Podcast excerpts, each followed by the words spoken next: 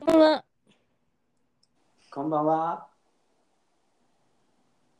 ペッペです。ミングです。ペッペミングの Life is a あ comedy! ということで、第2回ですね。エクスエピソード。うんどんな感じですかあの、前回の、あの、終わったところは、一応、まあ、私たちの出会いっていうところで、一応、じゃあ次回、エピソード2で話しましょうみたいな話。終わった終わった、まあ、1回目がね。あの、で、じゃあ2回目は、出会いのシーンの続きからみたいな話になったんですけど、あそうだね。うん。そうだよ。え、忘れたのとか言って、早くないわ。あれは終わったのかと思ってた。 いや、まあ、だからさ、まあ、終わったんだけどね。まあまあまあ。で、あのーまあ、私たち番組恒例の、うんうん どんなことやるか、どんなことを話したいか、コンセプトについて一応こう、ね、いつも話してるじゃない今日は何について話すの今日はさ、うん。 電車校舎って知ってるあはは出たー皆さんは 後者後者ご存知の人はご存知かもしれないんだけど、ええまあ、なんか、心谷仁之助さんっていう心理カウンセラーの人がいて、はいはい。まあ、たまたま記事を見つけたんですよ。はいはい。そしたらなんかまあ人には電車校舎の2タイプがあると。はいはい。で、まあ、読んでみたら結構面白くてうん。そうそれをねちょっと紹介したいんだけど、いいよ。うん、例えば、えー思考停止っていうのがあって思肯定していつもしてるんだけど。考停止でしょで長い文章や長い話説明を聞いていると混乱してきて思考が停止フリーズする人を思考者と言います い。やもうそ、ねえ、聞いてもその、もうその走りでもう完全に私って感じ。共感したでさ次が、えっと、前者は面倒くさいと理解できないと思っても停止フリーズ放棄はしないのですやっぱりね。頭は動き続けているいや、のですこれね、もうね、絶そう対そう思でここが決定的に一番違うところでしょうか前者は理論や理屈細かいディテールにこだわるう。ほいほい。後者は全体図なんとなく理解する生き物いや、もうその通りだね。完全にそれ、なんかちょっと怖いもん、なんか私のこと言われてるみたい。でしょううん。はでまああともうちょっといこうかなえっと後者はすぐに混乱しフリーズするメモリーの少ない処理能力の低い生き物いや、もうね、そんな。 いや、も後う者はほんとそう冗談の通じないかっこ真に受ける生き物後者は大雑把にしかものを捉えられない生き物後者はすっとこどっこいない生き物後者は変化球を投げられないし取れない生き物後者は例え話でもぴったり同じでないと理解できない生き物あー前者の逆全くフリーズなんてしないし冗談ウィットに富んだ会話が好き細かい理論やディテールが好き前者は常識的思ったことをそのまま行動に移せる前者は相手を傷つけないように直球ではなく緩い変化球を投げる生き物技巧派前者はさまざまな例え言い換えができるっていうことでここに書いたそれぞれの特徴を悪く取るのもいいように取るのも自由ですそして悪く取るのは子どもの頃から引きずっている罪悪感のせいなのです、まあ、ここら辺かなまあだからさ、私さ、もう、もうなんか校舎の代表みたいな感じで、これから校舎代表とかいう T シャツ着ようかなみたいな感じだよね。僕もねその前者かもって思ってたんだけど うん。結局フリーズしてるしいや、全然フリーズする。超フリーズだよ。びっくりする。変化球もさなんかこう前者なりの多分いろいろ前者の人を真似て変化球をね後者なりに投げるんだけど多分ね伝わってなかったりするあ全然わかる。からうん。後者は後者でしかないみたいそうだね。なんかさ、うん私もだからあなたと同じで、うんその話を聞いたときに、まあん、まあ、ちょっと仮に後者、あ、前者と思ったんだよね。うんうんで、なんか、司会あの司会とかを、まあ、司会がさ、それに書いてあるじゃん、そうどういう風な司会で、前者と後者はいつも物事を捉えているかみたいなやつがあったんだけど、かいあったじゃないその図図で説明みたいな。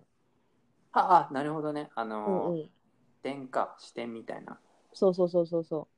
まあ、それを見たときに、私、結構別に人の話とか、人の気持ちとか割と考えてるから、前者のそうんの視線で物事を見てるんだっていうふうに思ったけど、こうやって、あなたがさ、また文理で、文の後者と前者の話をして、文で言ってくれると、うん読み上げてくれると、まあ、明らかに後者だなっていう、なんか判明しちゃった納得だね、これは。うん。いや、だからさ、なんかさ、違う、勉強とか昔も今もまあ、する時があるじゃない。で、してて思うのは、うんなんか一緒に教室で勉強してる人とかの中に、やっぱ前者の人っていうのは、たとえ難しいところとか、たとえ同じ授業がずっと続いてて、ちょっときつくなってくる時とかがある。私とかはきつくなってくるんだけど、きつくなってこないんだよね。常にね、それ見てるの、私一番後ろの席だったりすると、うし前の人とかを見れるからさ、見てたりするんだけど、そうすると前者であろうっていう人はね、大体ね、ちゃんとね、もうね、なんていうの ?6 時間目までちゃんと聞いてるって感じなの。ちゃんと。多分ねしんどいよねとは言ってるけどいや、しんどくないと思う、あれ。よくないんだよねいや、だから頭がちゃんとフリーズしてないからなんで、多分ずっと動いてんだと思うもん、本当に。なんかさ前者の人はえっと常にオンなんだってうん。はだけど後者はオンとオフがあるいはいはい。っていう風にあったから、まあ、そこは大きいんじゃないかないや、うん大きいね。で「イエーイ行こうぜ!」みたいなずっとこうオンでさうん。後者が飲み会行っちゃうとさなんかこうオンとオフ頑張ってオンにもうオフにしたいけどオンし続けなきゃいけないから仕事とかさすると大変よね仕事を行ってその後に飲み会だったらもう一回オンのスイッチ入れなきゃいわけないかる。だからなんかその同じね一日の中の過ごし方とかも今ふと思い思い返してみたんだけど多分なんかじゃあ仕事が終わった後にその飲み会じゃなくてもいい例えばじゃあ習い事とかじゃあじゃあベリーダンスの教室に週に1回行きますとか平日仕事終わりに、うん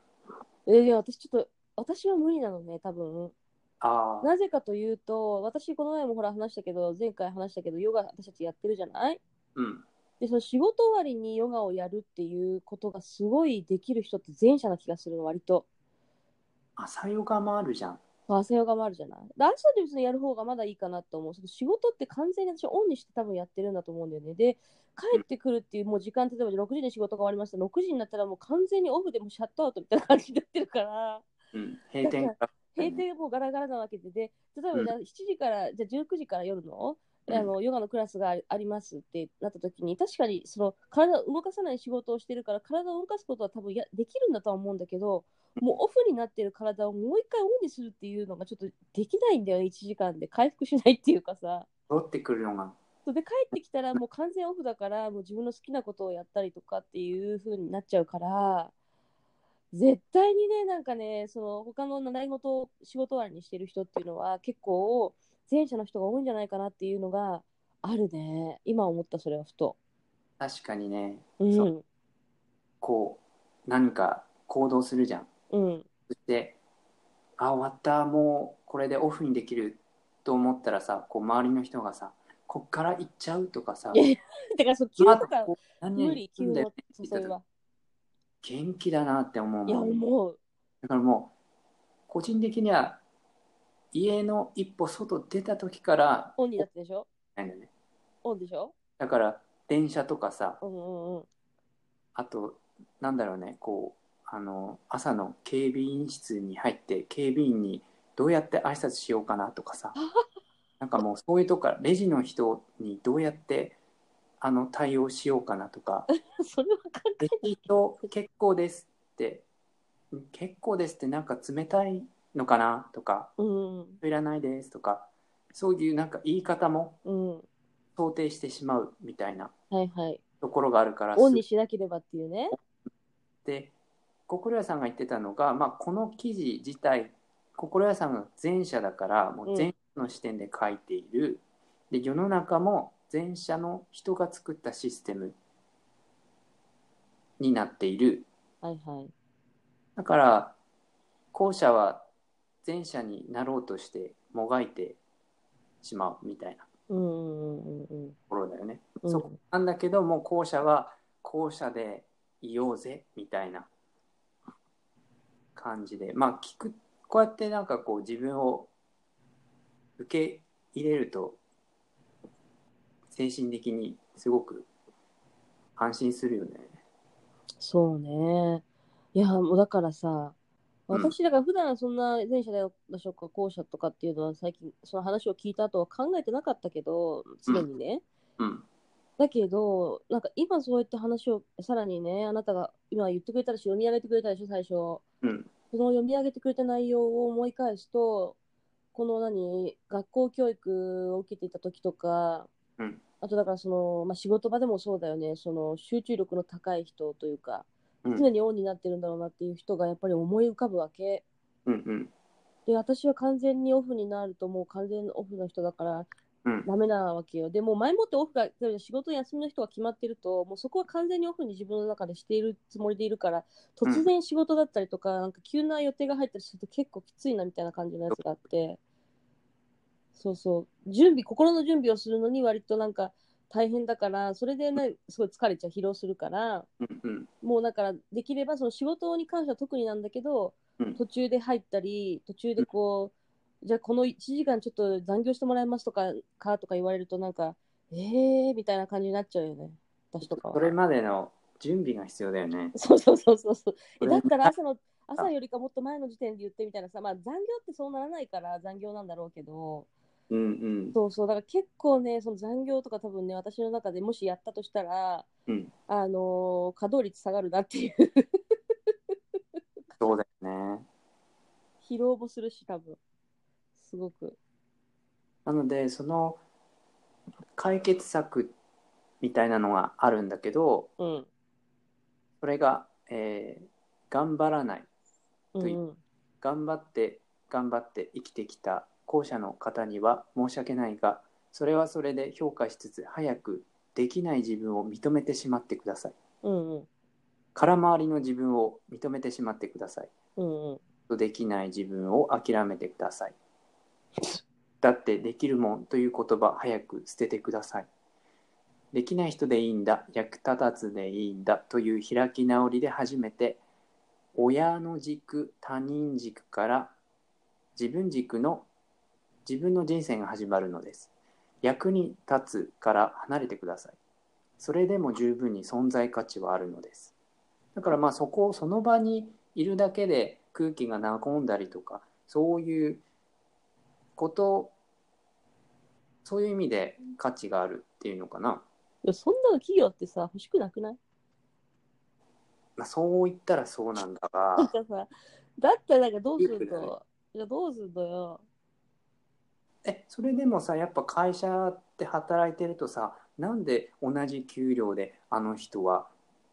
くっちゃべってるだけなのにみたいなさうんうんそういう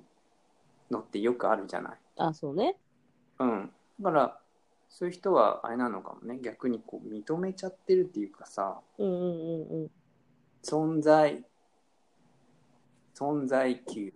ていうやつかもしれないよね。そのうんそうだねだからそれはねいやもう本当になんかしょうがない前者じゃなく生まれてきちゃったことをさ、まあ、感じながら後者っていう生き方を考えていくしかないなっていうふうには思うよねなんか、うん。うん、だからこういうのをさ、自分の友達に伝えたらさ、うんうんうん今度やっぱり後者の友達なのよね。だからみんな、顎が外れたとか さ、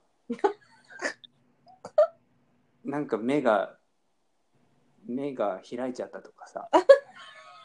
白いでそれがいい。なんかこう自分を認めてパッカーンしたみたいな。あ、わかるわかるわかるわかる。桃から生まれちゃった系うでしんょうん。面白いよね、そいれ。や、面白いね。うん。いやだからさ、ね、どうそう私のやっぱり友達は、うん。なんだろうね似てんだろうねやっぱりそのまあもうびっくりするのはさ4人ぐらいさ仲がいい子がいてさ女の子がでうん大体が高校生とかがまあで長い子が小学校から仲いい子がいるんだけど、うん今もねみんな独身なんだよねねすごい よだそれっこうてなだるから高校の時にさ、まあ、6人ぐらい他に仲がいい子がいてその中の子ってほとんど全員結婚したのもう遅かれ早かれ、うんだけどさらに言うもっとこう濃密なさ親友の集まりみたいなのがあるんだけど、うんその親友っていうのはまあこうなんていうの高校で2人ぐらいいて小学校の時の子が1人いてもう1人全然違う高校の子がたまたま自動車学校で仲良くなった子が親友として結局4人ぐらい残ってないけど全員結婚しないのすごくないね一度も結婚しないんだからみ みんな。七不思議じゃない世 七界不思議でねもう絶対になんか昔その何私は高校卒業した時ぐらいからこうんの人たちってなんか結婚ってすぐに絶対しないだろうなっていううん子たちばっかなのよ。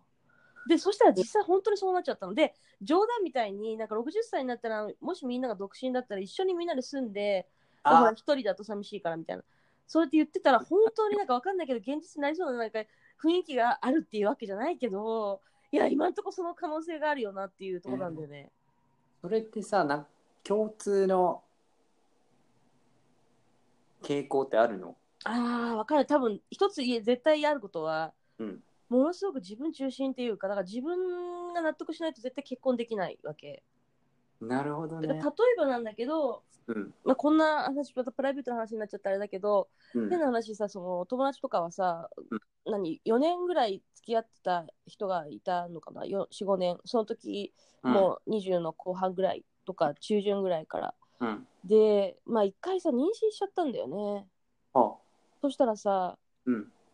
まあ、なんかお母さんがその彼女のね、うんえーお母さんがまあちょっとその相手の人をあんまり気に入らないっていう、まあ、固い家でさちょっとはあはそれで結婚はちょっと納得できないってなったから結局まあしょうがないから産めないってなったわけよあへ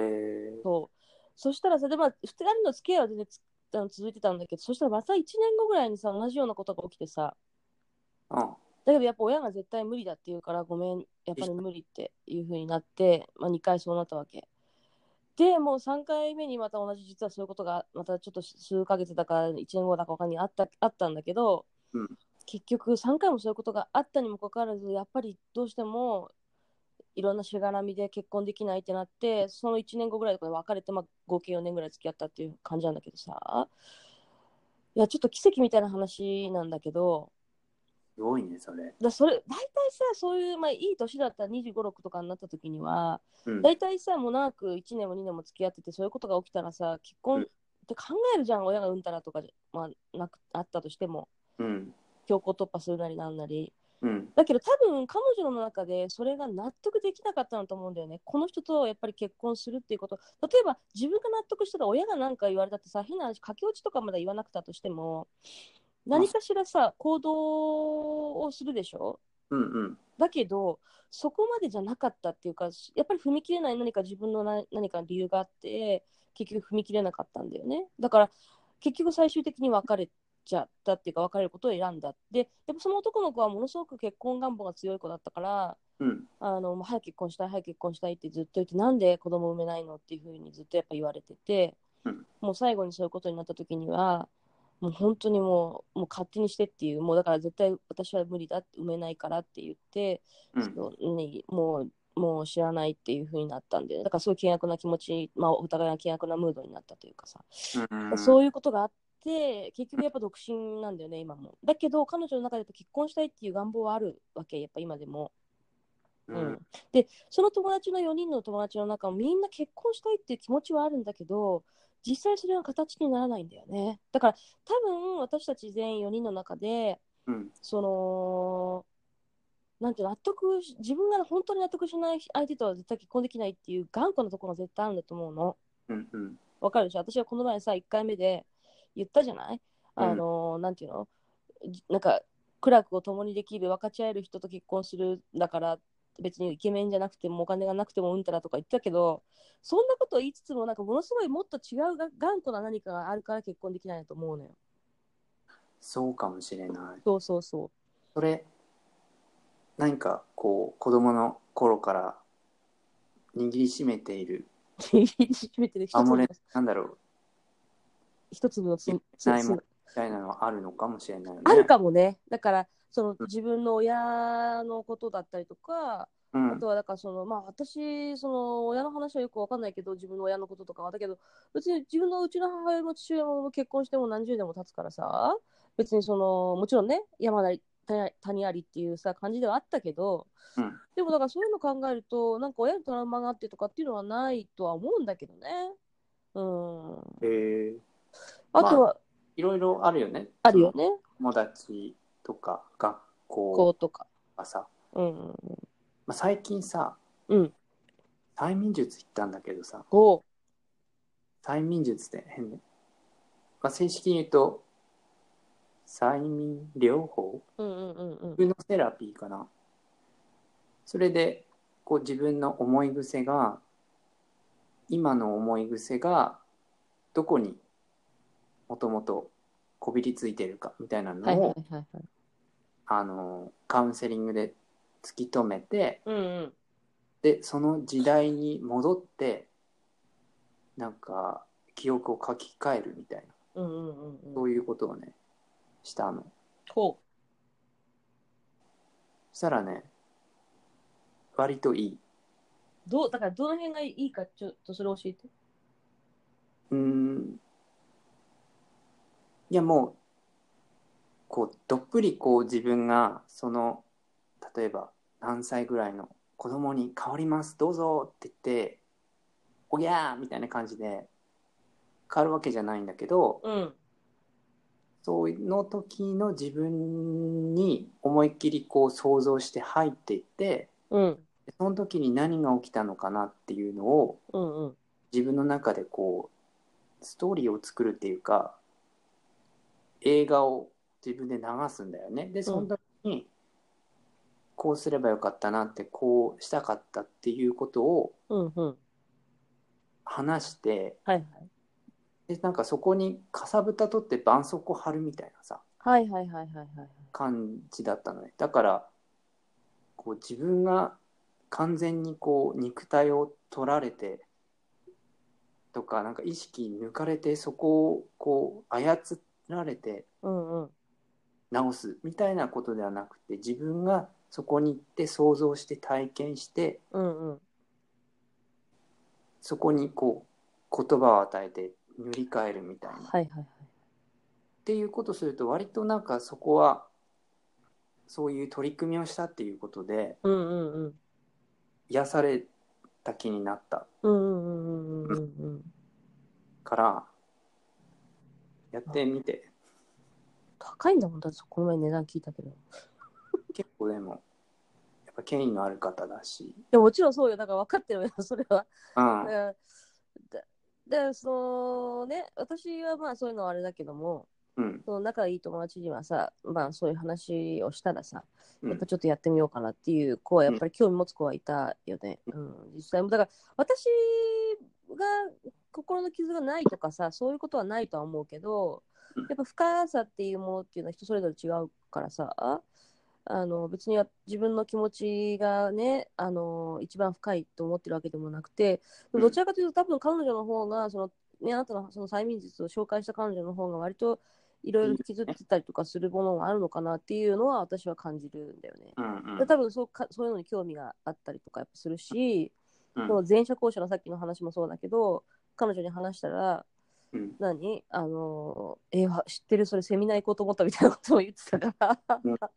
結局多分生きてるの時のその生活がものすごく堅苦しいものを感じてるんだと思うのよね普段仕事しててもさ、うんだからそこから解放されたいっていうのが常にやっぱりあるんだと思うの彼女の場合もうんだからそういうものにこう興味があったりうんそういうもので癒されたいとか、そういうものでこう、自分の気持ちを整理したいとかっていう風な感じなんだろうなっていうのは感じるの。わかる、うんうんなんとなく。うん。そうなんだよね。えー、だから、いろいろな方法がある。つまり、その心のね、何、うん傷とかさ、そういうのってさ、人それぞれやっぱり違うし、時期も違うだろうし。うんうんだから、結構あれだよねみんな聞いてみるとすごいあると思うよ。細かいいや趣味絶対にがあるって。うん。ダメではわからない。わかんないわかんない。だってみんなそんなこと言うさ、喋り歩いてるわけじゃないじゃん。言いながら歩いてるわけじゃないから。うんやっぱ、なんかさ、でもよくさ、なんかさ、私、小学校の時とかさ、なんかさ、まあ、小学校、中学校、高校とかさ、結構元気な人だったから、うんあれだけど、なんかさ、ミングってさ、割とあれ、何、悩みとかなさそうだよねとか言われるのが結構腹立ってたのよ、実は。 みたいな。うーんてかなんかそういう言葉小学校とかさ中学校高校なんていうのはさ見た目しか判断しないっていうさ心の奥底なんていうのはさうんあ探りもしないじゃん大体うんうんそういう年頃だしさ多分そんなことをよく知ってる子がいたらちょっとなんかさすごい人だなとは思うんだけどだからしょうがない、今思えばしょうがないなって思うの、うん若かったしだけどやっぱりそういうんじゃないなっていうのを今よ余計に思うから人のこととかだから、一概にあの人は元気だから何も考えてないとかっていうのって簡単に言えたもんじゃないなっていうのは感じるよねうんもう大人になってからねうん想像力ねそうそうそうそそううだよね さあ他になんかある何他になんかあるってえ米はさ何米って何の話それいきなり米は炊飯器で炊いてるいやだから私あれだよおあの炊飯器買ってないから引っ越してから鍋鍋だよ買ったよだから鍋980円であそれでやってるんだ土鍋うんあ土鍋かいいよあれコツをね掴んだらコツを掴んだら上手に炊けるようになるんだ美味しいよしかも美味しいよね土もし鍋もし最初ね普通のねなんか平なひな雪平の上で引っ越したばっかの頃にやってたんだけど、別にそれでも全然良かったんだけど土鍋にした方が炊きやすいしやっぱりうんその後もう処理がしやすかったりとかするんだよねえうちもさ、うん鍋で今炊いてんだけど雪平鍋でしょ 雪平まあ雪平鍋の深さの現代的な鍋って感じ絶対的な鍋分かった、うんそれで がそこがねどうしてもおこげいやだからそれぜひだからそれコツだってば私コツ最初よそれ悩悩んだのうだけんど、それ土鍋じゃなくても焦げないよあのね本聞いて当くれるあのねあのね2回ぐらいはそうなるんだけどでもその他の28回はねこびりつくでしょだから聞いて私その時のやつを思い出したらいいと思うんだけどそのじゃあこびりつかなかった日のことをうんあのねこういうことなの私それ研究したのよ最初雪平鍋でうん越してきたばっかの頃やっぱ最初焦げたわけ当然ながら、うんであのね本当に弱火にするの途中からああわかるあのさ焦げない炊飯器でさやってる時ってさ途中で開けちゃいけないんだけどさすごいブクブクしてる時あるでしょうんうんわーってこう加熱してる時でブクブクブクブクしてる時にこう、まあ、ゆだたゆだたせてうんそのお米をさこうゆだゆだせて柔らかくしてるんだと思うんだけど、うんある程度水が引いたらうんもう超弱火にするのもう消えるんじゃないかってガス漏れするんじゃないかぐらいにやってんだけどなで結構それが早い段階なの遅いの多分そのタイミングがああもう焼けちゃってんのかなそう焼けちゃってるの下が焼けちゃってるのだからあとはもう本当に弱い日でちょっと時間かかるかもしれないけどちょろやるのちょろちょろあちょろちょろちょろちょろちょろちょろちょなろんとかパパみたいなやつだよねそういう感じうんでそのタイミングをつかめば絶対に焦げないからすごく美味しくできるよでぜひやってやってみるあのねもっとね米の気持ちになるのよわかるマジね、やってるよ。あの、洗う時もよろしくねって言って、よろし美味しくなってね、美味しくなってねってちょっと無責任、美味しくするよ かな。で、やってるけど、焦げるから、多分このおこげも何かの、何、ギフトだと思ってさ、 いやおこげを美味しくさ、食べるレシピってないのかなちょっとわかんあれあれよあるじゃんなんかおこさちょっと知らない私食べたことないけどないのちょちょちょちょおこげの茶私は食べたことがないけどこういう商品があってうん今あるかわかんないちょっと前だけどうんなんかおこげおこげ雑炊っていうのがもう最初から作られてるわけはいはいはい。それであとはだから水を入れて、まあなんかはあのお茶漬けみたいにしてふやかして食べるっていうの あがあ、もう最初からおこげをもう商品にしてるっていうはいインスタント食品が前あったわけうん。でえ私はおこげそんな好きじゃないわけよだからちょっとそれは買わない買わないけどさすがにうんでもしちゃんとこう何あのお茶漬けみたいにして食べたらちょっと食べれるんじゃないお茶漬けいいかもねあとそうはね熱いお湯にかけてとか炊き込みご飯だったらおこげ美味しいしだ炊き込みご飯にすればいいんじゃないのそういうなんていうのできればそのご飯炊くの炊くとき炊き込もうかなしたらうん、なんか炊き込みご飯だとそこまでなんか焦げにくくない気がするけどねゆ思うほどうんううんんうんうんうんまっあていうこそうねそんな感じおこげの話おこげおこげってなんかなかったっけそういうのあでねあのさこうおこげで思い出したけどそれさゲイの世界っていうかさ何お姉系なんなんていうんだなんかさ2丁目とかでさうん私昔聞いたよなんかおこげおこげってなんかゲイのことがすごい好きでなんかこう取り巻きみたいなこうおこげって本当なのそれあのあれだよね女の子うがんゲイのゲイを好きすぎてうんそうそうそれそつれいそてれ回るからそれそれそれ今思い出したそれおここのげって女の子のことをおこげって言そうってそれそれそれあんまりそのゲイの人うにん今とってるとうんそのその今度何になるの恋人がさうんできづらくなるとかさああそうのこう目が磨かれちゃうからどういうことそれできないみたいなさああそういうことかそうなるほどねだからおこげもほどほどにしなみたいなのはあるかもね。おこげもほどほどにってか何のおこげだかわかんない本当におかまのおこげなのか多そ分おうかまから多分派生してると思うよ。あそういうことかうんなるほどね。いや、なんかふと思い出したよね。私のさ、そその子、その4人の仲いい友達の中の1人の子がさ、うん、結構今それっぽいんだよね。あそうなのそうで、なんか、なんかさ、ゲイの2丁目、あ、2丁目かどうか知らないけど、そういうゲイバーの、うんなんか結構、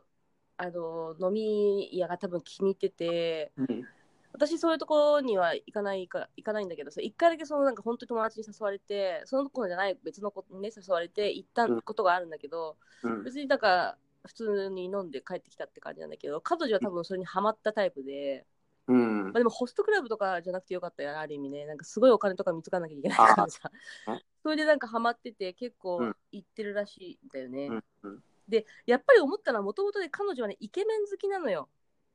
うんでさ結構さああいうとこで働いてる人ってイケメンの人多いでしょ男子ああそうかもね。だからなんかあの人かっこいいとか言ってて、それですごくこうハマったっぽいんだよね、あーなんかあれだ鑑賞。そうそう鑑賞用みたいな感じで、うん、カナダとかも結構いかつい人とかもいるでしょいると思でしょうパンツ一丁でなんかゴリゴリな感じでうん。そうだから好きみたいなんだよね。あただ多分あれじゃない全あんまり利害関係がないっていうかさ恋愛対象にもならないからーうんうんうん。大こと言えるっていうか、そうね。うん、第三者的な感じでね。ところで言い言いやすいっはいはいはい。ていうのはあるのかなねえ、だからさ、面白いなと思って。まあだからやっぱりみんな結婚しないよね。 そういうんううんみたいでやっぱ自分の好きなことをやっちゃってるからなんだろうなとは思うよね。うんうん、だって本当にじゃあ結婚したい彼女も結婚したいとは言ってたけど、うん最近はその話聞かないけどさ言ってたのに結婚しないってことはさやっぱりさ結婚が第一番じゃなくて自分の好きなことを追いかけていくことが第一番なんだろうねだから結婚しなくてもそんなにそこまでさもう結婚結婚結婚みたいな感じになってないんだろうなっていうのはある、うん結婚ねまあなんか結婚っていうよりいい人がいればそうそうだそれよねシ結局ェアいはれば結局はそこでしょやっぱり、そうだねうん、うんねこんな感じで、ここも何かこの番組でね、いろんなこと言えるとか、えうんそういう言いたいとか、いう人がいたら、お便りください。そうだねだからさやっぱさどういそうのこだよねそこ言ってくれる私がそう。いやだからさぜひ私たちこの番組はうん なん。かみんなが聞いてるっていうことを前提に考えてるから、まあ、みんなが聞いてるっていうのはいろんな人が聞いてこの話に一緒にこう加わってもらうっていうことを前提に考えて話をしててうんだからなんていうのかないろんな意見の人が多分ああったりとかいろんな経験してる人がいるから絶対にでそれをぜひみんなで話したりとかでほしいね。シェアしたりとかうんそういうことをしていくことでうんなんか番組がもっと面白くなるしうんそうそうたまにはさなんかさ冗談も言いながらさうん自分の生き方とかをさっき話した前者後者じゃないけどさ、うんもう本当私後者で困ってるっていう人が多分いると思うし 結構いるらしい半数以上いるらしいで。半分半分なんでしょ大体ぐらいがだうんからそうなった時になんかあこういうとこにも後者の人たちがなんかこんなとこで喋ってるよみたいなさうん そういう番組がいいよねだからもちろんだから前者の人からも連絡が欲しいよね逆にだかあらもうさ本当後者の人って考えてることわかんないみたいなさなんか後者だけずるくないみたい自由すぎて一緒に仕事してる人で多分後者であろうって人がいるんだけどその人がものすごく大変でこういうことをするああみたいなさ、